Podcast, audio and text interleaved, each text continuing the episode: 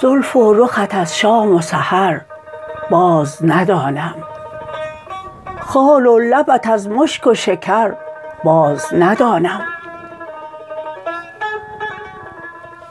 از فرقت رویت ز دل پر شرر خویش آهی که برآرم ز شرر باز ندانم.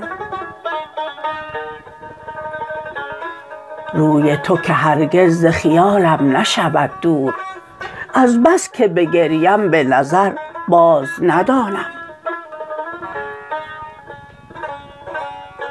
گویی که مرا باز ندانی چو ببینی شاید چو نمی بینمت ار باز ندانم.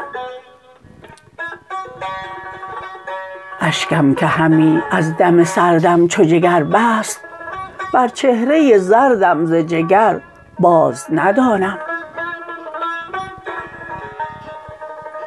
با پشت دوتا از غم روی تو چنانم کز دست غمت پای ز سر باز ندانم. زانگاه که عطار تو را تنگ شکر خواند در وصف تو شعرم ز شکر باز ندانم.